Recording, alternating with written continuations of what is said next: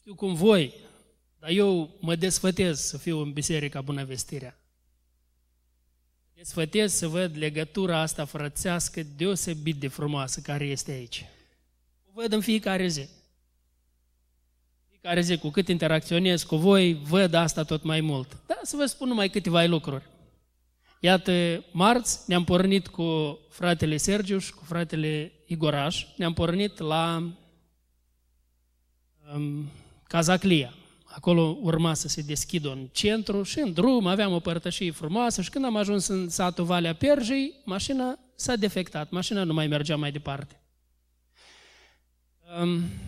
Nici n-am reușit să ne gândim cum mergem așa frumos, frații s-au sunat ei între ei, de altfel ați văzut cât ei au sunat între ei, eu am înregistrat un video pentru Moldova Creștină, cu fratele Sergiu am înregistrat un video, foarte repede s-au sunat între ei, așa încât la foarte scurt timp, Lilian, aș ajuns cu mașina acolo, el ne-a lăsat nouă mașina, el a rămas ca să o ia mașina aceea. Eu în toată asta am văzut așa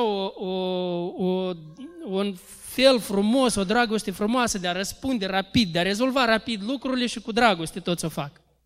Mai mult, când m-a apropiat la mașină, fratele Sergiu se apropie și îmi pune niște bani, zice, pentru trebuia să vină, cum se numește ăsta, trailer sau cum se numește, da? Pentru trailer. Nu, Sergiu, mulțumesc, Sergiu, am rezolvat. Hai, te rog frumos, el fă-mi bucuria.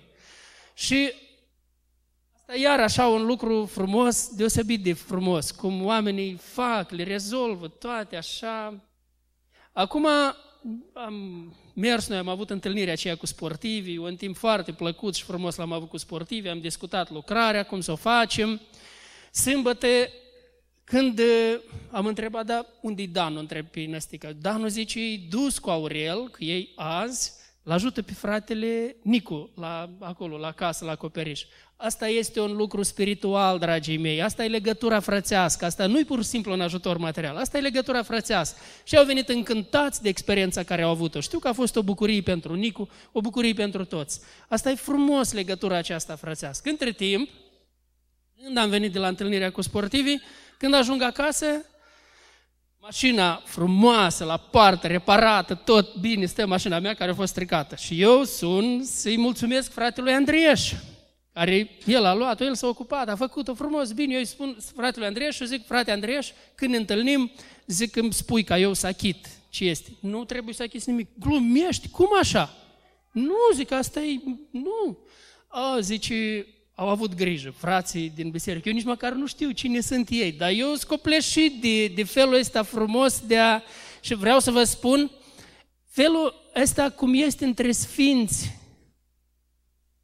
Când la sfinți se întâmplă și o nenorocire ceva, nenorocirea aceea se întoarce cu bucurii la sfinți, pentru că sfinții atunci văd revărsarea dragostei, frumos, lucrurile cum trebuie să se întâmple, așa trebuie să fie în mijlocul nostru totdeauna, sensibili unii față de alții, totdeauna sărind în ajutor unii la alții, totdeauna când vezi o nevoie, imediat să te implici în nevoie, totdeauna privirea îndreptată, când am intrat în adunare să mă uit, dar cine aici este în nevoie, dar cine are, mi-am dat seama, acolo este o nevoie, acolo este o nevoie, acolo este o nevoie, cum eu pot împlini nevoia asta? Și când toți sfinții intră în adunare așa, cu așa gânduri, vă dați seama ce relație frumoasă și Domnul Iisus a spus, când oamenii vor vedea că ne iubim unii pe alții, cum ne-a iubit El, și că ne iubim unii pe alții nu numai cu vorba, dar și cu fapta. Atunci, zice, toți vor cunoaște că noi suntem ucenicii Lui. Noi nu pur și simplu suntem cu numele, noi suntem chiar ucenicii Lui. Dar, ca și pastor, normal că la mine ajung toate. Eu discut cu unii, cu alții, vin în casele voastre, discut și atunci mai aud și fel de lucruri. Și iată, auzi și unele lucruri care se întâmplă nedreptate, așa, niște lucruri care pot fi calificate ca și nedreptate. Unii s-au simțit nedreptățiți, pe drept, alții s-au simțit nedreptățiți pe nedrept. Și atunci, bineînțeles că eu am discutat, eu caut să rezolv lucrurile astea în particular, dar mi-a pus Domnul pe inimă de multă vreme să am un mesaj despre asta. Apropo, unii când aud de așa ceva, îi zic, asta nu-i biserică, nu vreau să fiu în biserica asta, nu-i dragoste în biserică, nu, să nu zici așa niciodată. În biserica asta este dragoste, cel care nu vrea să vadă dragoste, el nu vede nimic. Este dragoste, dar noi suntem oameni și se mai întâmplă lucruri de astea care trebuie să le rezolvăm. Și iată, noi, sfinții, noi când avem diferite probleme, noi căutăm să le rezolvăm. Și eu, ca și pastor al vostru acum, eu voi aborda un subiect care noi trebuie să-l rezolvăm. Noi vom privi, vom vedea fiecare, dacă cumva ne ține, ne privește asta, atunci vom vedea ce trebuie să rezolvăm. Dacă cumva ne-am prins cu gândul că stai puțin, a fost comisă nedreptate și de mine sau și la adresa mea, și atunci să vedem cum să procedăm ca să rezolvăm situația. Deci toată predica asta este numai pentru a rezolva, dacă este problema. Dacă nu este, să-i mulțumim Domnului că ea nu este și mergem bine înainte. Iată așa. Bun, hai să începem. Aici pe poză este Avram, mai târziu, nu știm noi cum arăta Avram, că nu erau aparate de fotografiat atunci, nu umblau fiecare cu aparatul, nu știm cum arăta, așa l-a făcut pictorul, da? O să ne întoarcem noi la Avram, că vreau să ilustrez cu Avram. Avram tot a suferit nedreptate și el este un model cum trebuie să procedezi când se întâmplă vreo nedreptate. Hai prima dată să vedem ce este nedreptatea. De fapt, eu am luat aici definiția din limba greacă a cuvântului nedrept. Nedrept, că spune acolo, niciun om nedrept nu va moșteni împărăția cerurilor. așa scrie în Scriptură. Nici unul care comite nedreptate, care își zice creștin, dar care comite nedreptate, cei nedrepți nu vor moșteni împărăția cerurilor. Și ce înseamnă nedrept? Înseamnă ofensator, care nu-i cinstit, necinstit, infidel, ilegal. Deci nu după lege, în afara legii acționează, altfel decât e legea lui Dumnezeu. Nelegiuit, nepotrivit, nu cum îi potriviți, el invers, pe de-andoasele acționează, altfel acționează decât ar trebui să acționeze. Dar veți înțelege mult mai bine, când vom vedea cum acționează oamenii care comit nedreptate, cum se face nedreptate. Iată, eu vă dau numai câteva exemple, ele sunt multe, putem să nu ne mai oprim să le enumerăm, că noi le-am experimentat. Dar eu vă spun doar numai unele. Iată, de exemplu, la Isaia 10, capitolul 10, versetele 1 și 2, spune așa: Vai de cei ce rostesc hotărâri nelegiuite și de cei ce scriu porunci nedrepte, ca să nu facă dreptate săracilor și să răpească dreptul nenorociților poporului meu, ca să facă pe văduve prada lor și să jăfuiască pe oameni. Se referă la oameni care sunt în poziții înalte de conducere, oameni care rostesc hotărâri, ei iau hotărâri pentru toți, oameni care scriu legi, care fac legi și ei dau niște legi care sunt nedrepte. Acum, ieri m-am uitat la știri. Ieri la știri am văzut cum fac proteste șoferii aceștia de microbuse. Acum eu nu știu, nu le pot lua partea, dar ei sunt foarte indignați oamenii aceștia. Și am auzit toți repet una și aceeași. Zice, la începutul anului sau în februarie, nu știu când, a fost dată o lege, le-au fost date licențele și acum licențele care ei le-au plătit au fost deodată declarate în afara legii. Licențele care le-au primit nu mai sunt valabile. Deci oamenii sunt foarte indignați, șoferii aceștia. Ba, încă cineva își acuză că-s hoți, că nu știu ce, dar oamenii lucrează din greu. Ăstea și cei care duc la rute lungi în Italia, oamenii lucrează din greu. Și oamenii sunt indignați, au venit în fața ministerului, foarte indignați. Cum așa, zice, voi ne-ați dat, am plătit asta și acum ceea ce ne-ați dat voi ziceți că nu este adevărat. Deci dacă se întâmplă așa ceva, când cei mari iau hotărâri de astea, care le iau pentru binele lor, apoi le schimbă, apoi le sucesc, deci legea e folosită pentru a nedreptăți. Legea care trebuie să fie folosită pentru dreptate, ea este folosită și sucită pentru a nedreptăți. Cei care fac așa, Dumnezeu spune că își vor lua pedeapsa. Dar iată, aici v-am dat un exemplu de nedreptate. Ce înseamnă nedreptate? Tocmai cei care fac legi, ei le fac în așa fel ca să ele să le iasă pentru cumva să îndreptățească nedreptatea. Legea aceasta să îndreptățească nedreptatea. Un alt fel de a comite nedreptate este să nu răspândești zvonuri neadevărate. Când spui lucruri neadevărate despre cineva, oamenii n-au făcut aceasta, omul n-a făcut aceasta. Tu ai auzit și îl duci zvonul mai departe. N-ai verificat, nu vezi dacă este adevărat, deci așa calomniezi. Deci asta e calomnie, defăimare. A defăima este nedreptate. Dacă faci asta, asta este nedreptate.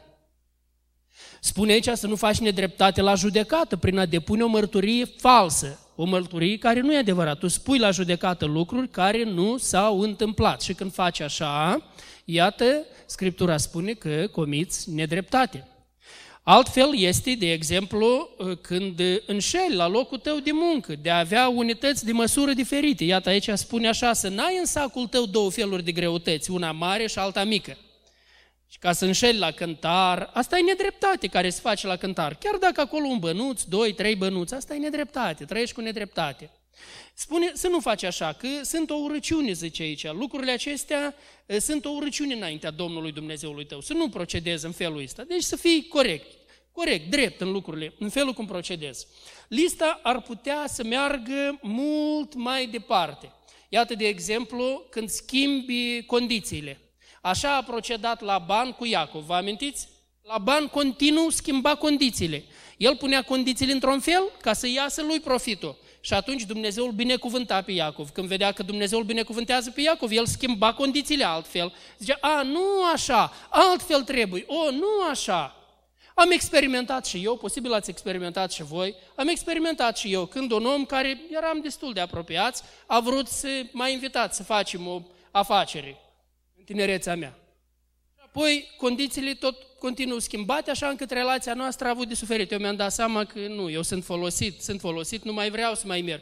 Așa am spus, nu mai vreau, eu cedez, nu mai vreau nimic din asta, pentru că când am văzut că am sacrificat prietenia noastră, s-o dus așa, atunci nu vreau să merg pe așa o cale.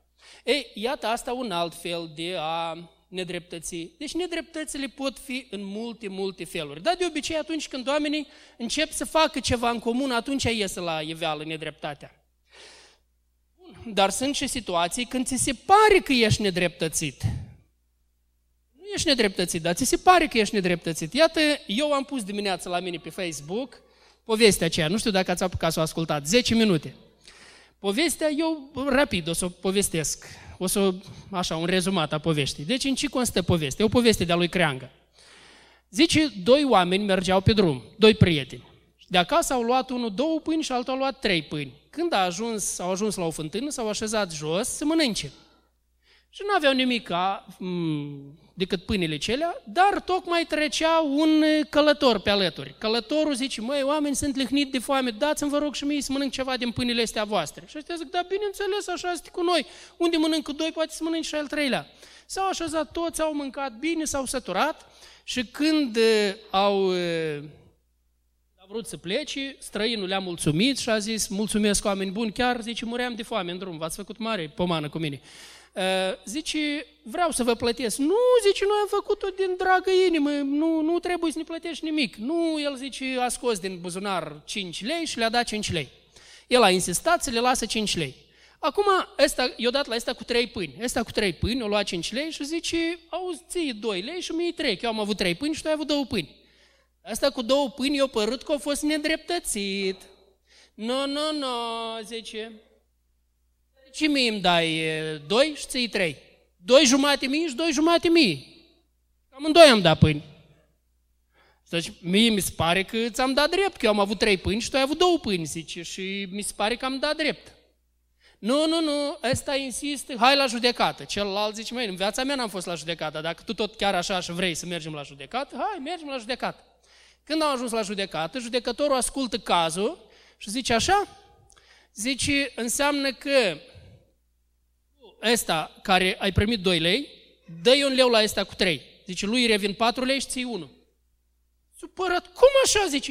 Eu am venit la judecător și aici încă mai ceva mă nedreptățește. Deci de acum nu era nedrept numai prieten, dar era nedrept și judecătorul. Da, judecătorul zice, lasă-o, ți-ați pare, stai puțin ca acuși. Și judecătorul ia la întrebări, câte pâine ai avut? 2, tu câte pâine ai avut? 3. Împreună cât fac? 5. Câți ați fost voi la număr? 3. Hai acum, zice, dacă 5 pâini le împărțim în 3 fiecare, câte bucăți iese? 15. Și dacă le dăm la toți egal, cam câte bucăți iese? Câte 5? Tu câte ai avut inițial? 6. Tu câte ai avut? 9. De la tine cât o mâncat străinul? 1. De la tine cât o mâncat străinul? 4. Acum ai văzut?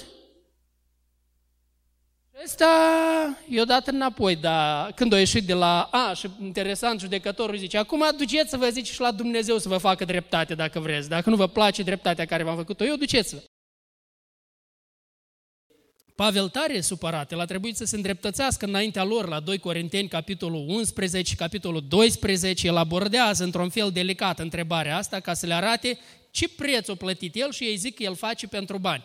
Dar de altă parte, corintenii nu vedeau că ei au o datorie pentru Pavel, nici corintenii, nici galatenii, ei nu vedeau că au o datorie pentru el. El acolo le-a spus așa, cine primește învățătură din cuvânt să facă parte din toate bunurile lui celui ce îl învață.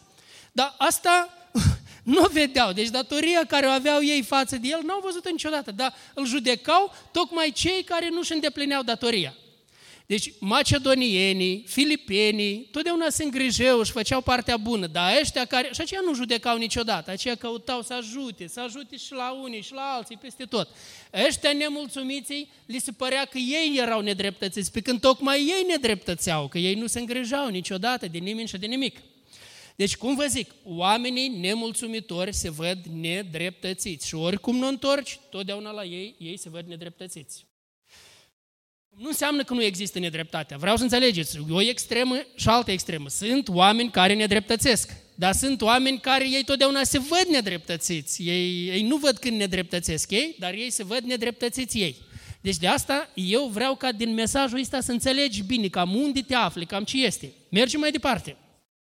Dar cum să procedezi când ești nedreptățit? Iată la 1 Corinteni, capitolul 6, Apostolul Pavel tocmai începe cu o situație de asta în Corint, acolo aveau probleme, interesant, în Filip n-aveau probleme de astea, acolo rezolvau ușor, macedonienii n-aveau de astea, corintenii aveau de astea.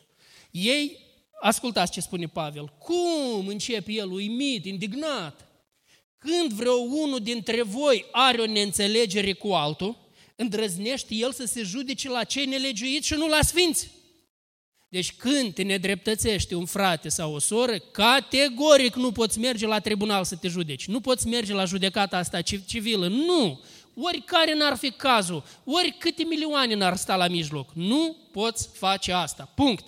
Când te-a nedreptățit fratele sau sora ta, nu poți merge acolo. Pavel era foarte indignat. Uitați ce zice el mai departe.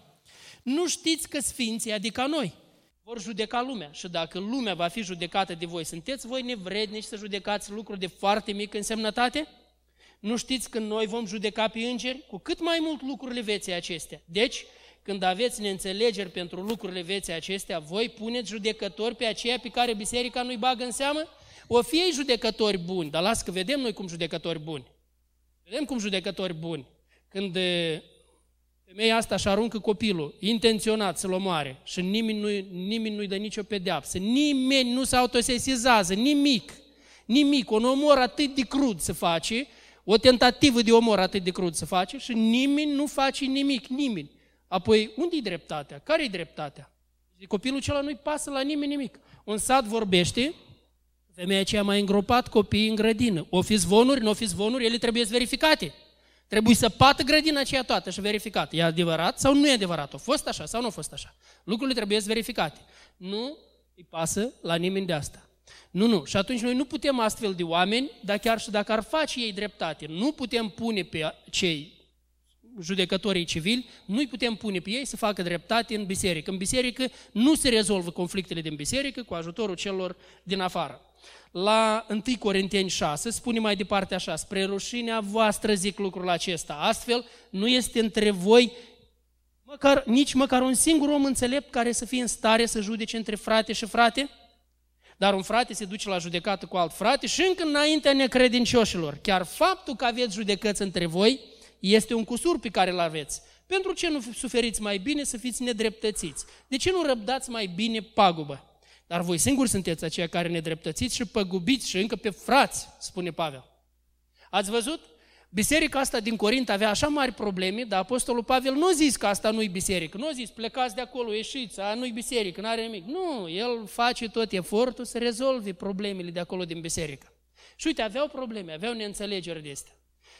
Acolo au ajuns creștinii din biserica din Corint, au ajuns să meargă la tribunal să se judece unul cu altul. Și Pavel era foarte indignat de lucrul ăsta. Nu se poate să facă creștinii așa ceva. Dacă ai o neînțelegere cu un frate sau cu o soră, trebuie să vii în adunare. Să vii la păstorul tău, la comitetul bisericii, acolo trebuie să fii judecat. Acolo să se judeci. Și dacă după judecata care se va face în adunare, ți se va părea că tot ai rămas nedreptățit, că nu ți-au făcut dreptate, cum acela cu două pâini, da? dacă îi se pare că tot i s-a făcut nedreptate, spune aici, rabdă mai bine să fii păgubit. Gata, las-o așa, lași de la tine. Răbzi de la tine să fii păgubit. Spune Pavel că e mai bine așa. Pentru ce nu suferiți mai bine să fiți nedreptățiți? E mai bine așa. De ce nu răbdați mai bine pagubă? Deci lasă mai bine să fii nedreptățiți, mai bine rabdă pagubă. Că Dumnezeu este Cel care va interveni. Vom vedea puțin mai târziu. Da? Iată, am ajuns aici. Voi vă amintiți acum, în timp ce mă pregăteam pentru lecția de legământ, care o voi preda miercuri, iar am trecut peste textul ăsta cu Avram, cu Lot. Lot era nepotul lui Avram. Avram l-a luat pe Lot, l-a crescut, l-a învățat cum să duc afaceri, l-a ajutat și s-a îmbogățit. Și Lot s-a îmbogățit foarte mult alături de Avram. Dar Dumnezeu i-a promis țara lui Avram. Toată țara era lui Avram. S-au început niște conflicte între păstorii lui Lot și păstorii lui Avram. Lot, dacă ar fi fost un om înțelept, un om drept, un om simțit, el i-ar fi oprit pe păstorii ăștia imediat, ar fi curmat totul, nici să n-ajungă măcar la Avram. Mustra pe păstorii lui, măi, ce faceți voi? Omul ăsta pe mine m-a ridicat, l-a făcut tot. Să n-aud de așa ceva. Nu, Lot a lăsat conflictele să crească așa încât au ajuns la Avram, ba încă Lot a venit să rezolve pentru fântânile celea conflictele. Avram și-a dat seama că mai departe nu putem merge împreună. Avram și-a dat seama, a simțit că aici este vorba de nedreptate și dacă nedreptatea asta va merge mai departe, vor ajunge conflicte mai mari. Și atunci Avram a dat propunerea, auzi Lot, hai mai bine ne despărțim. Dacă tu apuci la dreapta, eu apuc la stânga. Tu ia-ți ce-ți place ție, ce-mi rămâne, îmi dai mie. Dar Lot, ca unul care ar fi înțeles și ar fi fost recunoscător pentru ce a făcut Avram, ar fi trebuit să zică, nici cum! Tu-ți iei ce vrei, ce-mi dai, asta e meu. Sau imediat ar fi ales ce-i mai slab, ar fi ales muntele, că muntele stâncosă, nu, ar fi ales ceva... Nu. Ia uitați-vă, Lot când a privit, a văzut valea și a zis, toată valea e a mea, dar valea e bine, e șes, acolo crește pășunii, bine tot, acolo era câmpii, erau orașul, era tot. Deci cu alte cuvinte, Lot a luat tot ce este mai bun și tot ce este mai rău i-a lăsat lui Avram. Ei, cam cum s-a simțit Avram când a văzut asta? La ce judecător să te duci când îți face omul tău drag? Omul pe care tu l-ai ridicat, omul pe care l-ai luat de la zero, l-ai ridicat, i-ai făcut totul și acum el a crescut și acum el te tratează în felul ăsta. Cum să procedezi cu el? Nu e asta nedreptate? Asta e mare nedreptate. Dar o să vă spun mai târziu ce s-a întâmplat imediat după asta, mai târziu, ajungem până acolo. Însă Avram, el a răspuns frumos, el s-a lăsat păgubit, el a suferit nedreptate și s-a lăsat păgubit. Ba mai mult, deci el n-a făcut discuții nimic și a luat partea cea rea, n-a mai discutat nimic, el a stat acolo la munte. Mai mult, când Lot a fost luat împreună cu toți locuitorii Sodomii, vă amintiți când au venit cei 5 împărați, Avram și-a înarmat oamenii lui și s-a dus și s-a luptat cu cei 5 împărați ca să-l salveze pe Lot. Așa a procedat Avram. Deci el prin bine, el biruia răul prin bine, așa ne învață Scriptura. Nu vă lăsați biruiți de rău, ci biruiți răul prin bine. Iată, Avram prin bine biruia. El s-a dus să-l scape pe Lot, l-a scăpat pe Lot și i-a scăpat pe toți de el. S-a dus numai pentru Lot. L-a adus înapoi. Mai mult, Lot așa și locuia mai departe în desfrâul cela, marea aceea de desfrâu care era acolo, da? Cuibul acela de vespi desfrânate care era acolo, Sodoma. El locuia acolo, că îi plăcea viața confortabilă. Și locuind acolo, când Dumnezeu a hotărât nimicirea Sodomei, vă amintiți când au venit acei 3 îngeri? Și Avram a mers și a negociat. Doamne, dar dacă vor fi 50 de oameni, dar dacă-s 45, dar dacă-s 40, dar dacă-s 35, Doamne, nu te supăra, dacă-s 10, dacă-s așa... Deci omul face tot efortul. Cine credeți voi? Pe cine credeți voi că l-avea el în minte în primul rând când zicea toată vorba asta? Lot. El se gândea la Lot și familia lui Lot. Deci el făcea tot posibilul pentru salvarea lui Lot și a familiei lui Lot. Că așa om a fost Avram. Avram toată viața a făcut numai bine. Un om care și-a pus de plin nădejdea în Dumnezeu și el făcea bine. Ei, deci cum să procedezi? Am văzut cum să procedezi dacă ai fost nedreptățit. Fă bine, continui să faci bine, nu te opri, nu mergi la tribunal, mergi la frați, dacă frații nu ți-au făcut dreptate sau crezi tu că nu ți-au făcut dreptate, lasă-o așa, lasă-te păgubit, nu e nicio problemă, lasă-o așa. Fă bine mai departe, tu continui să le faci bine mai departe. Dumnezeu va lucra, Dumnezeu va onora asta foarte mult. Însă hai să privim și dacă ai nedreptățit. Dacă tu procedezi așa, cum ai nedreptățit, ce faci acum mai departe? Iată, poate în timp ce eu predic, tu ți-ai dat seama că ai nedreptățit. Ai nedreptățit pe cineva. În lucruri mici, în lucruri mari, nu știu cum, dar nu trebuie, cu omul nici nu contează că sunt mari sau sunt mici lucrurile celea. Nedreptatea doare tare, sau nu? Nedreptatea doare, nu suma aceea de bani la care m-a prostit, nu asta, nedreptatea doare, asta doare. Tot așa cum dragostea bucură tare, că nu contează că e o sumă mare, o sumă mică, dragostea bucură tare, când vezi că omul din dragoste face ceva și invers, când te nedreptățești, asta doare tare. Ei, iată ce spune la Isaia, să se lase cel rău de calea lui și omul nelegiuit să se lase de gândurile lui, să se întoarcă la Domnul care va avea milă de el, la Dumnezeul nostru care nu obosește iertând. Asta să o faci, să te pocăiești. Dacă ești un om nedrept, să te pocăiești. Și urmează pilda lui Zacheu. Vă amintiți Zacheu, omul ăsta care era vameș, de statură mică și care așa o dorință mare avea să-L vadă pe Domnul Iisus Hristos, că uita ce poziție are el. El era vameș, era om văzut și el așa se uită în agudul acela, da? Se uită în agud. Vă închipuiți ce priveliște a fost pentru el. El a uitat ce poziție are omul, de așa dorință mare să-L vadă pe Iisus. Și Domnul Iisus încă a mai atras atenția la toată lumea la el. S-a oprit acolo, Zacheu, vreau să ajung la tine în casă. Când a intrat în casă, vă amintiți ce a făcut Zacheu? Mi-a așa tare, îmi place în film cadrul acela, cum el se duce și scoate din perete, avea el acolo un loc tainic, scoate din perete și vine cu banii aceia și vine la Domnul Iisus și îi spune, Doamne, zice, jumătate din averea mea o dau săracilor. Și dacă am nedreptățit pe cineva, îi dau împătrit. Domnul Iisus, când a văzut asta, a zis, cu adevărat, a intrat mântuirea și în casa asta. Asta e tot un fiu al lui Avram și azi a fost găsit. Ei bine, a intrat mântuirea. Deci vezi, un om când se pocăiește, numai decât caută să repare. Deci dacă recunoști că ai nedreptățit pe cineva, numai decât vei face tot efortul să repari. Omul cel a înțeles, stai, dacă mă pocăiesc, când am ceva fac, nu rămân numai la cuvinte. Merg, întreprind, iau acțiune, pentru că eu vreau să repar. Și la Dumnezeu este iertare. De aceea a murit Domnul Iisus Hristos ca să fie acoperite păcatele noastre. Și ale noastre, acolo spune, copilașilor, vă scriu ca să nu păcătuiți, dar dacă cineva a păcătuit, avem la Dumnezeu un mântuitor, pe Hristos Domnul. Sângele Lui acoperă păcatele noastre. Hai să ne pocăim și mergi și repari. Să procedeze biserica cu cei care ne dreptățesc. Iată ca și biserică, ne spune aici așa, Apostolul Pavel, la 1 Corinteni, capitolul 5, a zis așa, am scris să n-aveți niciun fel de legături cu vreo unul care, măcar că își zice frate sau soră, bineînțeles, implicit, da? Cu cineva care își zice frate sau soră, dar totuși este curvar sau lacom de bani sau închinător la idoli sau defăimător sau bețiv sau răpăreț. Știți ce înseamnă răpăreț? Răpăreț înseamnă răpitor, animal răpitor. Animalul răpitor când a văzut sânge, gata, el își pierde orice control. Nu mai ține. Animalul răpitor n-are control. Ați auzit despre cazuri de astea care, zice, a crescut un animal de ăsta răpitor, un leopard, de exemplu, cineva, și într-o zi leopardul l-a mâncat. Și a mâncat stăpânul. Cineva creștea un șarpe boa, știți, șarpele ăsta este foarte mare, este anaconda și după anaconda șarpele boa.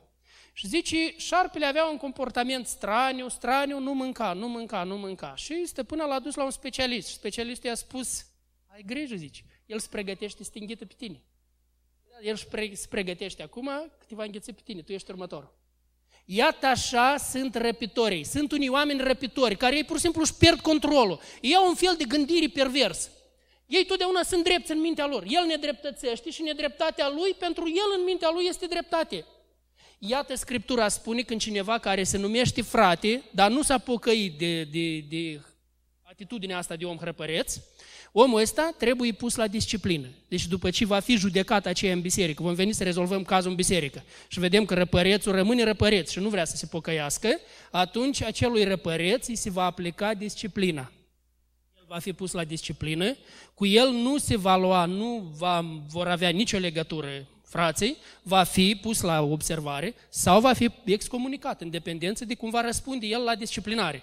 Pentru că în Biserica lui Hristos nu poate fi tolerat un astfel de păcat. Nu se tolerează. Tot așa cum nu se tolerează curvia, nu se tolerează nici astfel de păcate. În adevăr, zice Pavel, ce am eu să mă judec cu cei să judec pe cei de afară? Dar nu este datoria voastră să judecați pe cei dinăuntru? Cât despre cei de afară îi judecă Dumnezeu. Dați afară din mijlocul vostru pe răul acela. Deci răpăreții trebuiesc puși la disciplină. Nu se admit în Biserica lui Hristos. Nu putem noi, păstorii, să stăm indiferenți. Deci când ajunge un caz de ăsta, va fi aplicată disciplina, va fi aplicată pedeapsa. Și mulțumim Domnului că a pus rânduiala asta în biserică. Am văzut oameni care nu le-a fost aplicată pedeapsa în biserică și toată viața stau ca într-un vid. Ei nu știu ce-i cu ei, ei singuri nu știu ce-i cu ei. Unde să o ia încotro? Omului căruia a fost aplicată pedeapsa, el știe că este o direcție în care el trebuie să meargă pentru a se îndrepta. Cel căruia nu i-a fost aplicată pedeapsa, el nu știe, el într-o continuă cădere nicăieri, nu știe încotro, el cade și nu știe unde cade. Nu. În Biserica lui Hristos se aplică pedeapsa. Bun, dragii mei. Hai acum să vorbim despre aceea ca să împlinim cuvântul. Eu vă dau tema asta pentru voi, ca să vă gândiți bine, să vă gândiți în scris, așa cum faceți voi, cum v-am mai dat și alte dăți. Gândește la întrebările astea bine și profund. Nu te grăbi să dai un răspuns superficial, să crezi că totul e bine. Lasă-l cuvântul lui Dumnezeu să lucreze prin Duhul Sfânt în inima ta. Și iată aici prima întrebare, este așa. Ai comis tu nedreptate față de frații tăi? Frații, surorile tale, față de credincioșii din biserică, ai comis tu nedreptate? Ai comis nedreptate față de alți oameni? Ai fost tu învinuit de nedreptate? Deci dacă ai fost învinuit de nedreptate, nu te grăbi să zici, eu nu, am fost învinuit pe nedrept. Ia stai să te gândești, poate au dreptate ei când m-au învinuit, poate au avut dreptate. Ia stai, admit că au avut dreptate. Ia hai să merg pe direcția asta, să vedem dacă poate au avut dreptate. Ce au avut ei dreptate? Ce a fost greșit? Ce n-a fost bine când am făcut eu? Au venit în viața ta consecințe pentru nedreptățile comise? De exemplu, Lot, ați văzut consecințe cum a avut? Ați văzut ce consecințe a avut Lot pentru nedreptățile comise? Numai s-a așezat în Sodoma, a fost luat, el cu toată familia luat de cei 5 împărați. L-a adus Avram înapoi, a trebuit să iasă din Sodoma și a pierdut soția. Mai mult, fetele lui au devenit ele destrăbălate în mintea lor, pentru că ele s-au încumetat să facă o destrăbălare care nu încape în mintea cuiva. Au mers până la incest, vă dați seama? Ia închipuiți-vă voi cum a murit omul ăsta, cum și-a trăit el ultimele zile, stând în munți, la gura unei peșteri, și văzând acei doi copilași alergând în față și copilașii aceia, cine sunt pentru el? Ei sunt nepoți sau sunt fii? Cine sunt ei? Doi copilași care sunt și fii și nepoți? Cum asta? Închipuiți tu durerea în care a trăit omul ăsta restul vieții. N-ar fi putut, n-ar fi trebuit să fie așa. Trebuia să fie viața altfel. Deci gândește bine. Au venit în viața ta consecințe pentru nedreptățile comise? Ce ai de făcut ca să înlături nedreptatea făcută? Și când vei face asta? Uite acolo, stai, trebuie să fac, lucru trebuie cu tare să-l întorc, trebuie să mă duc să-mi cer iertare. Nu, eu am greșit, aici trebuie să trec, trebuie să repar, n-am făcut bine. Am schimbat sâmbria, am schimbat condițiile, n-am procedat corect, trebuie să schimb lucrurile astea. Cum va fi viața ta când vei înlătura nedreptatea? Încearcă să-ți închipui cum va fi viața ta. Vezi că vei exclama când vei vedea. Vei exclama de bucurie, viața mea poate fi foarte frumoasă când voi înlătura nedreptatea din viața mea, să nu mai fie nedreptate. Iată, în cartea Proverbii scrie așa, cine seamănă nelegiuire, nelegiuire va secera. Și nuiaua nelegiuirii lui este gata. Nuiaua nelegiuirii tale stă gata. Zice să nu facem asta. Gândește bine, special am pus tractorul ăsta ca să arăt cum eu fac metodic, bine, cu metodele cele mai moderne. Cu metodele cele mai moderne pot semăna nelegiuirea. Nu, ai grijă, nu fa asta, verifică-ți bine viața. Nu, vreau să seamăn lucruri bune, să seamăn așa ca să seamăn în Duhul ca să seceri din Duhul viața veșnică. La 2 Corinteni 5:10 mai spune așa, toți trebuie să ne înfățișăm înaintea scaunului de judecată a lui Hristos, pentru ca fiecare să-și primească răsplata după binele sau răul pe care îl va fi făcut când trăia în trup.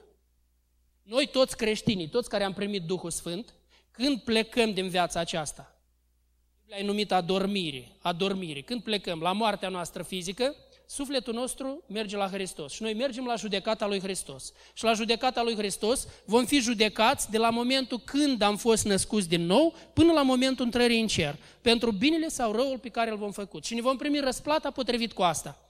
Chiar vrei pentru fleacurile astea la care nedreptățiți îți pierzi răsplata veșnică? Se merită asta? Când vei primi înapoi, pentru câțiva lei ți-ai pierdut răsplata veșnică. Când puteai să faci lucruri bune și frumoase și să câștigi pentru împărăția cerurilor. De asta e bine fiecare din noi să ne gândim bine. Și am zis că vreau să închei cu Avram. Acela nedreptățit atunci Lot și-a ales. Lot a zis, o, valea, câmpia, totul e minunat, asta. Ție, Avram, muntele. Avram, chiar colea că se pui în lui când s-a întâmplat tot asta. Șoc, da? Așa face asta? Dar zice imediat, să citiți bine în Biblie, o să vedeți, imediat i-a vorbit Dumnezeu și Dumnezeu i-a zis, Avrame, ridică-ți ochii. Și noi nu atragem atenția, ridică-ți ochii. Cred că ochii erau plecați în jos dintre stare, că procedat așa urât asta cu el. Plecați în jos. Avram, ridică-ți ochii. Privește în jur, tot ce vezi, Avram, tot ce vezi, este a tău, eu ți-i dau. Avem un Dumnezeu care se îngrijește și ne binecuvântează și se îngrijește de toate nevoile noastre după bogăția harului său. Tocmai de aceea pot cu inima liniștită, cu bucurie în inimă, pot să las să fiu păgubit când mă nedreptățește cineva, pot să nu mai merg nici la o judecată nimic, să o las în mâna Domnului, că Dumnezeu va interveni și Dumnezeu va rezolva. Dumnezeu totdeauna va fi de partea celuilalt. Tot în cursul ăsta, legământul acum, studiam despre Isaac. Vă amintiți cum Abimelec îl nedreptățea pe Isaac? Nu mai săpa o fântână Isaac, veneau oamenii lui Abimelec și o luau, ziceau, ea noastră, asta e nedreptățire. Săpa alta, iar veneau și o luau, săpa alta, iar veneau și o luau, dar până la urmă, zice, Dumnezeu l-a binecuvântat de 100 de ori mai mult roada adunată într-un an de foamete. Într-un an de foamete, de secete, de 100 de ori mai mult a adunat și el se îmbogățea și ăștia crăpau și mâncau chiroane acolo toți când vedeau că el se îmbogățește și se îmbogățește. Pentru că el și-a pus nădejdea în Dumnezeu și așa face Dumnezeul nostru. Dumnezeu să ne ajute așa oameni să fim noi.